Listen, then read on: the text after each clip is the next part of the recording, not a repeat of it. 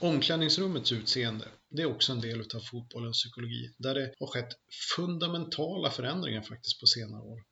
Kanske till och med en symbol för den ständigt pågående övergången från intensitet, hjärta och smärta till den underhållningscirkus vi faktiskt ser idag. Ja, och så tänkte jag prata om Sunderlands skräll 1973 samt om den så oerhört fascinerande lilla orten Ellesmere Ports betydelse.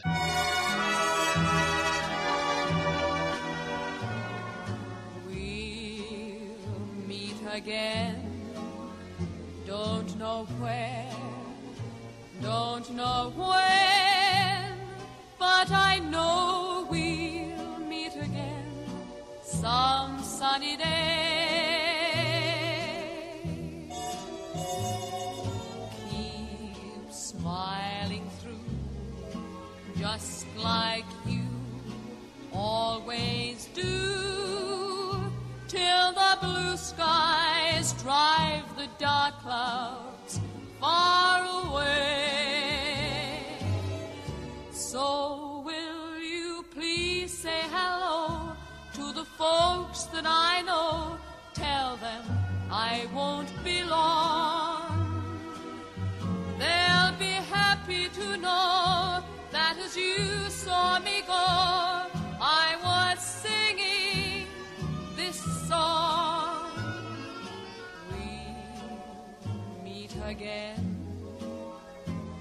Don't know where, don't know when, but I know we'll meet again some sunny day.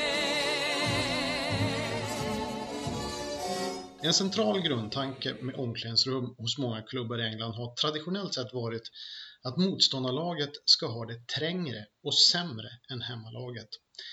Jag vet att jag pratade med någon funktionär på Goodison Park, alltså Evertons hemarena, för några år sedan som beskrev att allt handlade om att ge motståndarna en klaustrofobisk upplevelse och skulle känna sig instängda och samtidigt jagade som djur i bur. På Goodison stannade bussen vid en särskild ingång. Där stod oftast fans med okvädningsord och eh, lite annat. Spelarna jagades i princip in i den gamla arenans väldigt trånga korridorer. För er som har varit där inne eh, någon gång så, så vet ni att det är rätt trångt. Och det hela slutade faktiskt i bortalagets omklädningsrum. Man liksom skyfflades in hela vägen dit. Och det omklädningsrummet var litet och spartanskt. Tanken var att det under tiden skulle dväljas av att höra Everton-publiken vars mest intensiva läktarsektion, alltså Gladys Street End, var alldeles invid. Och en obehagskänsla skulle därmed byggas upp. Dessutom ytterligare trånga korridorer när de skulle ut. Och sen ner lite grann. Och sedan upp eh, inför en vid en trappa som går rakt upp och plötsligt så står man på Gursen i ett obönhörligt oväsen och ogästvänlighet. Man pratar om the Gursen Roar. Det var då. Idag är det inte riktigt så. Man har fortfarande Goodison Roar och så vidare, men det är inte riktigt på samma sätt. Och för några månader sedan besökte jag faktiskt Stamford Bridge, där man berättade när Claudio Ranieri var manager i början av 2000-talet, då tog han in psykologer för att på bästa sätt skapa möjligheter för Chelsea-vinster. Han behövde det då. Kanske han behöver det nu också i Leicester. Dessa psykologer menar att omklädningsrummet för gästerna var för litet helt enkelt och för ogästvänligt. Och så hade det ju alltid varit. Men i det här fallet så resulterade det i att motståndarlagen kom upp till plan aggressiva och taggade och inte rädda och jagade. Medan Chelsea-spelarna satt och mös i sitt spatiösa omklädningsrum och blev rätt loja. Istället byggde man ut och gjorde motståndarlagets omklädningsrum större och trevligare med betydligt behagligare färger. Och det ska tydligen ha varit starten på en lång segerrad för Chelsea. Jag tror att Ranieri hade fått sluta vid det laget men jag tror att det var Mourinho som fick dra nytta av det här. Har man varit inne i Chelseas omklädningsrum idag, hemmalaget, så är det ju fantastiskt. Det är ett makalöst omklädningsrum. Det finns ju allting där. Eh, till och med espressomaskiner. Alla samverkande faktorer har därmed vänt på förutsättningarna. Det går inte längre att skrämma upp motståndarna då miljön runt omkring inte är särskilt skrämmande. Det finns ju ingen aggressiv publik att tala om längre heller. Då är det bättre att vagga in dem i någon form av sövande bekvämlighet. Detta är också ett tecken på den nya tidens engelska liga, eller Premier League. Ingen huliganism på arenorna, vilket är fantastiskt bra. Familjer, turister och affärsmän är välkomna och det handlar mer om show eller klassiskt amerikansk sport. En hel dag för hela medelklassfamiljen. rätt eh, trevligt faktiskt. Och eh, jag ska också tillägga att huliganismen finns ju, den dyker ju upp ibland och visar sitt fula tryne, men den är i England väldigt eh, hanterad får man säga. Och det här nya sättet att se är ju en fantastisk sak för familjer som vill gå på fotboll. Men knappast det som kanske många förväntar sig när man ska gå på engelsk fotboll. Man har nog förväntat sig någonting annat som har beskrivits av de som har varit där förut. Och det som hände på Tipsextra-tiden då man såg de här böljande läktarsektionerna och hörde det här ljudet som ibland blev öronbedövande förstod man faktiskt fast man satt framför TV. Och man förstår också att spelare byter tröjor och ler med sina kompisar från andra lag trots att man åkt på en förnedrande förlust för sin klubb. Showen är över, det, för denna gång i alla fall. Och det är egentligen inte mer med det. Och borta en större del av de mer kärva fansen då som kanske är svåra att tygla, ofta överförfriskade. Men det ger eller de ger den här arenan stämningen som numera endast kan bevittnas i gamla matcher på Youtube. Och det som paketeringen av engelsk fotboll faktiskt ibland lite indirekt utlovar, att det ska finnas de här böljande publikhaven och att det ska finnas den här speciella stämningen. Kanske de inte säger rakt ut i reklamen, men många är nog det turister som åker på en match i Premier League och ändå hoppas på en elektrisk stämning. Men eh, det är ju faktiskt rätt sällan så. Och det kräver ju också en viss aggressivitet på plan. Högt tempo, aggressivitet på plan. En tackling som får publiken att tända till och ställa sig upp. Det kan man se än idag lite grann faktiskt. Och det är kanske det enda ofta som tänder fansen förutom mål i slut skedet av matcher och liknande. Men det blir ju allt färre och fotbollen styrs ju också mot mer kontrollerad form. Den här ostyriga klassiska brittisk fotbollen där man gick in, tacklade, kämpade, den finns ju inte kvar på samma sätt. Några lag jobbar mer med direkt fotboll och mer fysisk intensitet, men det är fortfarande betydligt mer kontrollerat än förut. Den här känslan av get in, den finns inte riktigt kvar på samma sätt. Men den har också varit viktig för den här elektriska stämningen eftersom engelska fotbollsfans har kanske aldrig varit särskilt koordinerade eller Eh, liksom dragit igång några stora tifon när det inte varit deras styrka. Men de har varit rätt bra på att reagera på det som händer på plan. Och dagens fotboll spelas inte på det viset längre. Och det är väl någonting vi får acceptera. Och där ser vi också omklädningsrummen som en symbol för den här förändringen. Det vill säga, för att vinna så ska du inte skrämma, du ska inte jaga in motståndarlaget i en liten bur. Utan du ska få dem att må gott. De ska få ta sig en espresso. De ska få titta på väldigt eh, trevliga väggar och känna att det är gott om utrymme så att de nästan faller i någon form av dvala innan de går ut på planen. Det är den nya fotbollen. Det är underhållning numera på ett helt annat sätt än vad det var tidigare. Jag heter Per Marcus Stolt och ni lyssnar på Old School Football Podcast och nu beger vi oss åter tillbaka i tiden, närmare bestämt till den 5 maj 1973 och ett gungande publikhav och ett förväntansfullt Wembley. Now. A deep one again. Watson is right in there.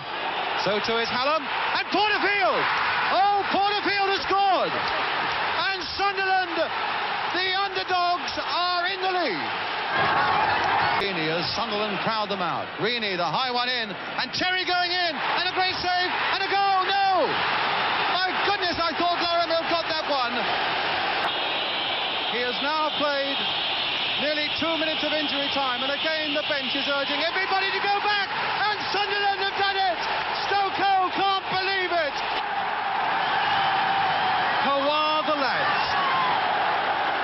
Sida vid sida kliver de ut på den berömda gräsmattan. Ljudet från läktarna är öronbedövande. Sunderland och Leeds i en FA-cupfinal som gått till historien som den kanske största skrällen under efterkrigstiden. Leeds United var regerande FA-cupmästare och ett av de lag som år efter år var med i kampen om titlar. The Mighty Leeds eller The Dirty Leeds eller Super Leeds, lite beroende på vem man frågar. En benhårt, eller ett benhårt, ibland cyniskt lag som byggde sin storhet på en generation spelare med fantastisk sammanhållning. Managern Don Revy ville ha det så och var på den tiden nyskapande med sin inställning som inte lämnade något åt slumpen och där resultat Inställning på plan och kollektivet var ledstjärnor. Det var också ett Leeds som kunde spela fantastisk fotboll.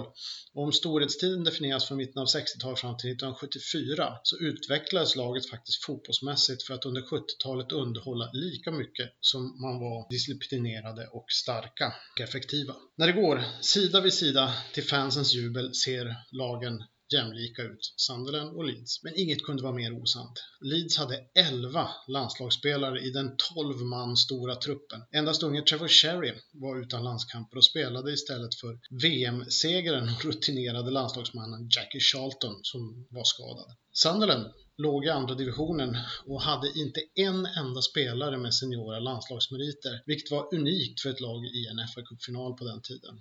Det är nog det fortfarande. Senare skulle några av Sunderland-spelarna dock utvecklas och göra landskamper i och för sig. Och om Leeds samlat på sig pokaler under några år så hade inte Sunderland vunnit ett dugg under efterkrigstiden. Sunderlands manager Bobby Stokoe hade dock matat sina mannar med självförtroende och en av de viktigaste punkterna var att inte skrämmas av Leeds. Istället gick Sunderland ut och kämpade, och som de kämpade. Varenda millimeter av den alltid så tungt sugande mattan på Wembley. I den 31 minuten får Sunderland hörna som Billy Hughes tar och på vilken Wick Hallam bröstar ned bollen. Den under finalen så majestätiske unge mittbacken Dave Watson fightas mellan två Leeds-försvarare och bollen landar hos en skotte vid namn Ian Porterfield som skickar in bollen i nätmaskerna och för alltid skriver in sig i FA-cupens stolta historia, för att inte tala om en plats bland Sunderlands många hjältar genom tiden. I andra halvlek gör eh, Sunderlands målvakt Jimmy Montgomery en räddning på en nick från Trevor Sherry och där Peter Lormer sedan skickar returen i ribban via Montgomerys hand innan Sunderland faktiskt kan rensa bort från den här situationen. Räddningen har till och med jämförts faktiskt med Gordon Banks på Pelés nick i VM 1970. Och slutet i den här matchen är nästan magnifikt rörande. Att se hur ett lag som är så uppenbart slutkörda som Sunderland ändå springer likt galningar. Anförda av lagkaptenen Bobby Kerr. Det håller Leeds och lyckas till och med med lite uppehållande bollinnehav trots tröttheten. För det är inte ben som springer, inte ens huvud utan hjärtat. När slutsignalen går springer managern Bobby Stoko raka vägen ut till Jimmy Montgomery för att krama om matchhjälten som spelat i Sunderland sedan ungdomsåren. Sunderland blir det enda laget under 1900-talet att vinna en FA-cup utan en enda landslagsspelare på plan. Dessutom det första andra divisionslaget sedan West Bromwich 1931 att få lyfta pokalen, som på den tiden var en engelsmans pojkdröm. Bara några år senare skulle Southampton, eh, 1976 tror jag, mot Manchester United och West Ham 1980 mot Arsenal lyckas med samma bedrift. Det intressanta är att en skräll av denna magnitud vid samtliga tre tillfällen drabbat lag som året före eller efter vunnit kuppen. Leeds var ju regerande mästare när det ställdes mot Sunderland. Manchester United tog hem kuppen säsongen efter förlusten mot Southampton och Arsenal hade två finaler på raken bakom sig. Och 1979 års seger i klassikern mot Manchester United när de ställdes mot West Ham 1980. Den här matchen, 79, fa Cup-finalen mellan Manchester United och Arsenal, är en av de största. Arsenal tar ledningen med 2-0. Det är Liam Bradys final, det är han som drar upp och är bakom alla målen. Men sen så kommer Manchester United tillbaka till 2-2 och det här är i slutminuterna de kommer tillbaks. Och när alla står och väntar på slutsignalen då drar Liam Brady, tror jag det var, ytterligare upp ett anfall i sista minuten.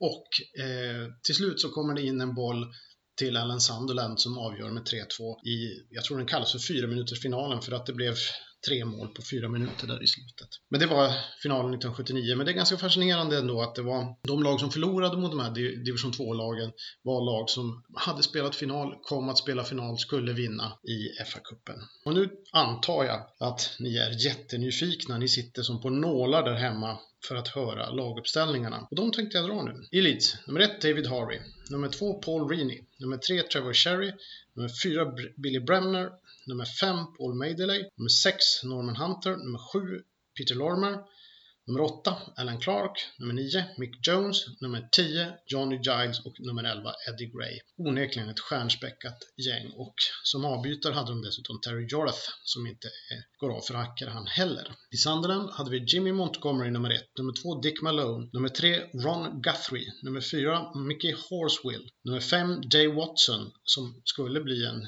mångfaldig engelsk landslagsman. Nummer eh, 6 Richie Pitt, nummer 7 Bobby Carr, nummer 8 Billy Hughes, nummer 9 Wick Hallam, nummer 10 Ian Porterfield och nummer 11 Dennis Stewart. Även Dennis Stewart skulle bli en rätt stor stjärna i högsta divisionen, bland annat i Manchester City. Och avbytare David Young.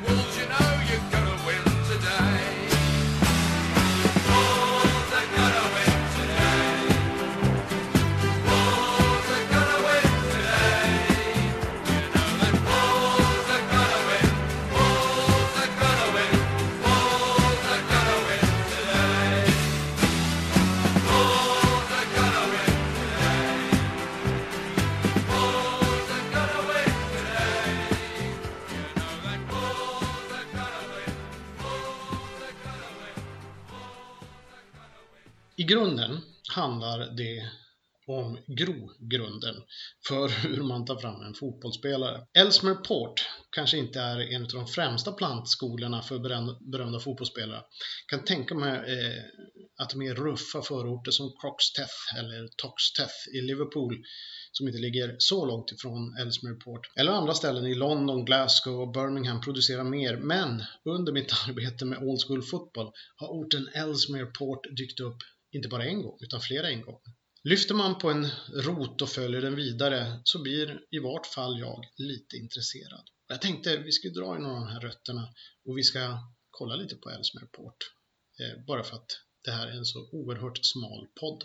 Ellesmere Port är då en stad på drygt 60 000 invånare och ligger vid Manchester Ship Canal söder om Wirral, nära Chester och Liverpool. Det verkar vara en rätt välmående stad där den industriella basnäringen undan för undan övergår till en serviceekonomi, bland annat med flertalet turistattraktioner. Från början var orten ett misslyckat försök att sammankoppla floderna Severn, Mersey och Dee. Under industrialismen blomstrade staden och på 60-talet flyttade många Liverpoolbor dit på grund av bostadsbrist. Idag finns Storbritanniens näst största Marks Spencer i Ellesmere Port samt de brittiska öarnas största outlet, Cheshire Oaks Designer Outlet, som ett tecken då på den växande servicenäringen. Storbritanniens enda kvarvarande Vauxhall-fabrik minner dock om det tidiga 1900-talet. Men Old School Footballs rotsystem handlar om fotboll och i januari 1889 föddes en viss Samuel Chedsoy som skulle visa sig bli en gudabenådad fotbollsspelare. Från amatörlaget eh, Burnells Ironworks tog han så 1910 det stora steget till eh, en av den tidens giganter, Everton Football Club. Chedsoy var en begåvad ytter som gjorde åtta landskamper för England, vilket var mycket på den tiden, och fick nog anses som en av de främsta spelarna under den perioden. Det blev en ligatitel för Everton 1915 innan uppehållet för det stora kriget, alltså första världskriget. Mest känd blev Chedsoy för eftervärlden när han i en match på 20-talet tog en hörna genom att dribbla och därefter skjuta bollen i mål. Det lärde tvistar om det blev mål eller inte. Det beror på lite grann vart man läser. En del menar att han sköt i sidan av näten och en del menar att han gjorde mål. Jag går, går dock på Everton, eller The Everton Encyclopedias linje. Eh, där man hävdar att det blev mål. Däremot eh, tvingade hans aktion fram en ändring i regelverket. Det vill säga att man inte fick eh, dribbla bollen i mål direkt från, Aspa, eller från hörnparken. Den 9 augusti 1914 föddes en pojke vid namn Joe, alltså Joseph Mercer Jr. Fadern, som också heter Joe Mercer, var en ganska begåvad fotbollsspelare med förflutet i Nottingham Forest och Tranmere Rovers. Men som ung hade Joe Senior då spelat med en viss Sam Chedsoy för Ellesmere Port Steelworks. Steget från att Joe Junior skulle bli en hängiven Chedsoy och Everton-supporter var därmed inte särskilt långt. Joe Senior dog i ihållande sviter efter en gasattack under kriget redan när Joe Junior var endast 12 år, vilket kanske än mer stärkte ambitionen att gå i faders fotspår. Som 15-åring upptäcktes han av Everton och efter några år i ungdomslandslaget skrev han kontrakt som 18-åring. Och resten är historia. Då Joe Mercer utvecklades till en fantastisk spelare med lång karriär och en kanske än mer framgångsrik karriär som manager. En utav eh, den engelska fotbollens egentligen allra främsta. I en landskamp för England 1938 bildade Mercer mittfält med en gammal skolkompis vid namn Stan Cullis. Den tvåårige Cullis skulle också göra en magisk karriär som spelare och manager för Wolverhampton Wanderers Faktum är att han nog är den allra mest framgångsrika i Wolves stolta historia. Stan Cully skulle samla ihop tre ligatitlar och två fa Cup-titlar som spelare och manager för Wolves. Dessutom andra platser under en period där Wolves var det stora laget på 50-talet tillsammans med Manchester United och kanske till viss del Arsenal. Ett Arsenal som Hugh Mercer var lagkapten för och tog två ligatitlar och en fa Cup med. Lägg därtill en, en ligatitel med Everton 1939 samt hans framgångar som manager med två ligacupsegrar, Aston Villa och Manchester City, en fa Cup-seger med Manchester Manchester City och en ligaseger också med Manchester City samt en cupvinnartitel med Manchester City. Joe Mercer var även caretaker manager för England 1974. I slutet på 40-talet upptäcktes det en ny förmåga i non-League-laget Ellesmere Port. En robust, orädd och pålitlig målskytt med ett kraftfullt skott vid namn Dave Hickson. Sannolikt hade Hickson tagit del av Joe Mercers framfart på Goodison när han skrev på för Everton och skulle bli en av klubbens allra största idoler faktiskt genom alla tider. Också en av tre spelare som representerat samtliga Liverpool-lag. Everton, Liverpool samt Tranmere Rovers. Joe Mercer Seniors faktiskt gamla klubb var ju Tranmere Rovers. Nyligen bortgångne Hickson gick under smeknamnet Cannonball Kid och idag kanske inte många vet vem han är eller var, men på 50-talet runt Merseyside var han en ikon. Vägen till fansens hjärta kan bäst beskrivas från en cupmatch på Goodison mot Manchester United den 14 februari 1953 inför en gungande, fullpackad arena som för dagen klämt in nästan 78 000 åskådare. I ställning 1-1 och strax före halvtid kastade sig Hickson in i gröten av ben och stenhårda fotbollsskor i syfte att nicka bollen i mål. Det hela resulterade i ett stort jack ovanför ögonbrynen. På den tiden fanns inga avbytare och de flesta utgick från att Everton skulle spela resten av matchen med 10 man. Men The Cannonball Kid hade dock en annan idé. Efter några stygn klev han åter ut på plan i andra halvlek med en stående ovation. Bara några minuter senare var Hickson inblandad i vad som skulle bli det avgörande målet. 78 000 blev galna av lycka. Det senare nickade han även, framgår inte om det var i stolpen eller mot stolpen, men bollarna på den tiden var ganska så tunga mot slutet av matcherna så att det gjorde nog rätt ont. Men han nickade i alla fall mot stolpen och såret gick upp. Hickson vägrade dock att kliva av plan och spelade färdigt matchen som avslutades med nästan tumultartade stående ovationer. Dave Hickson skulle bli den tredje raden av berömda centerforwards efter Dixie Dean och Tommy Lawton. En tradition som sedan fördes vidare av Bob Latchford, Graham Sharp, Duncan Ferguson. Man kan väl även, även faktiskt nu också räkna in den nuvarande herren Romelu Lukaku. Just Latchford var idoliserad på 70-talet faktiskt, vilket eh, ledde till att Ellesmere Sports bördige sångare, dansare, kickboxare med mera, Lee Latchford Evans, fick sitt andra namn tack vare en mycket hängiven supporter till Bob Latchford som var hans far. Och lite på sidan om finner vi även Graham Turner, kanske mest känd som spelare och manager i Shrewsbury Town. Han föddes dock i Ellesmere Port 1947 och skulle senare faktiskt träna Mercers gamla lag Aston Villa såväl som Stan Cullys Wolves. Och på 70-talet växte även högerbacken Rob Jones upp i Ellesmere Port. Jones skulle göra en fin karriär i Liverpool Football Club och hinna med åtta landskamper för England, det vill säga lika många som Chedsoy. Jag kan hålla med om att det kanske inte hänger ihop allting, men visst är det fascinerande när man börjar dra i, i, i de här rötterna runt Ellesmere Port och där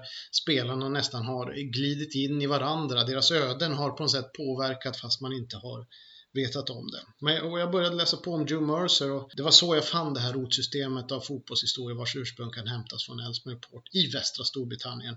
Och jag har nog lite svårt att låta bli att fascineras. Det är väl därför jag håller på med en sån här eh, liten apart podd också. Och ibland finns det små orter som fastnar i ens medvetande av anledningar som likt rötter växer ihop under jorden och bildar ett system som fascinerar. Ellesmeres Port rodsystem går från Sam Chedsoy via Stan Cullis, Joe Mercer och Dave Hickson till Graham Turner och Rob Jones. Old School Football i väntan på lördag. Skål på er!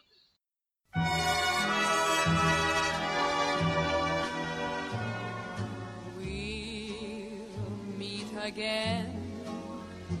Don't know where, don't know when, but I know we'll meet again some sunny day.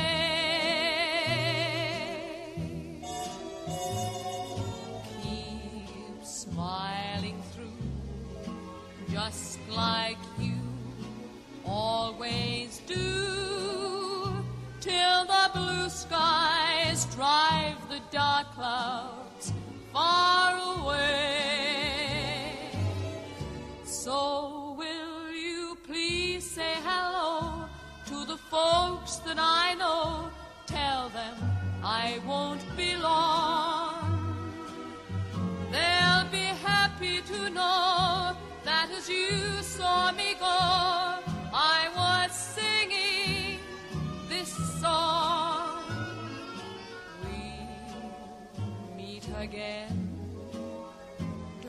Don't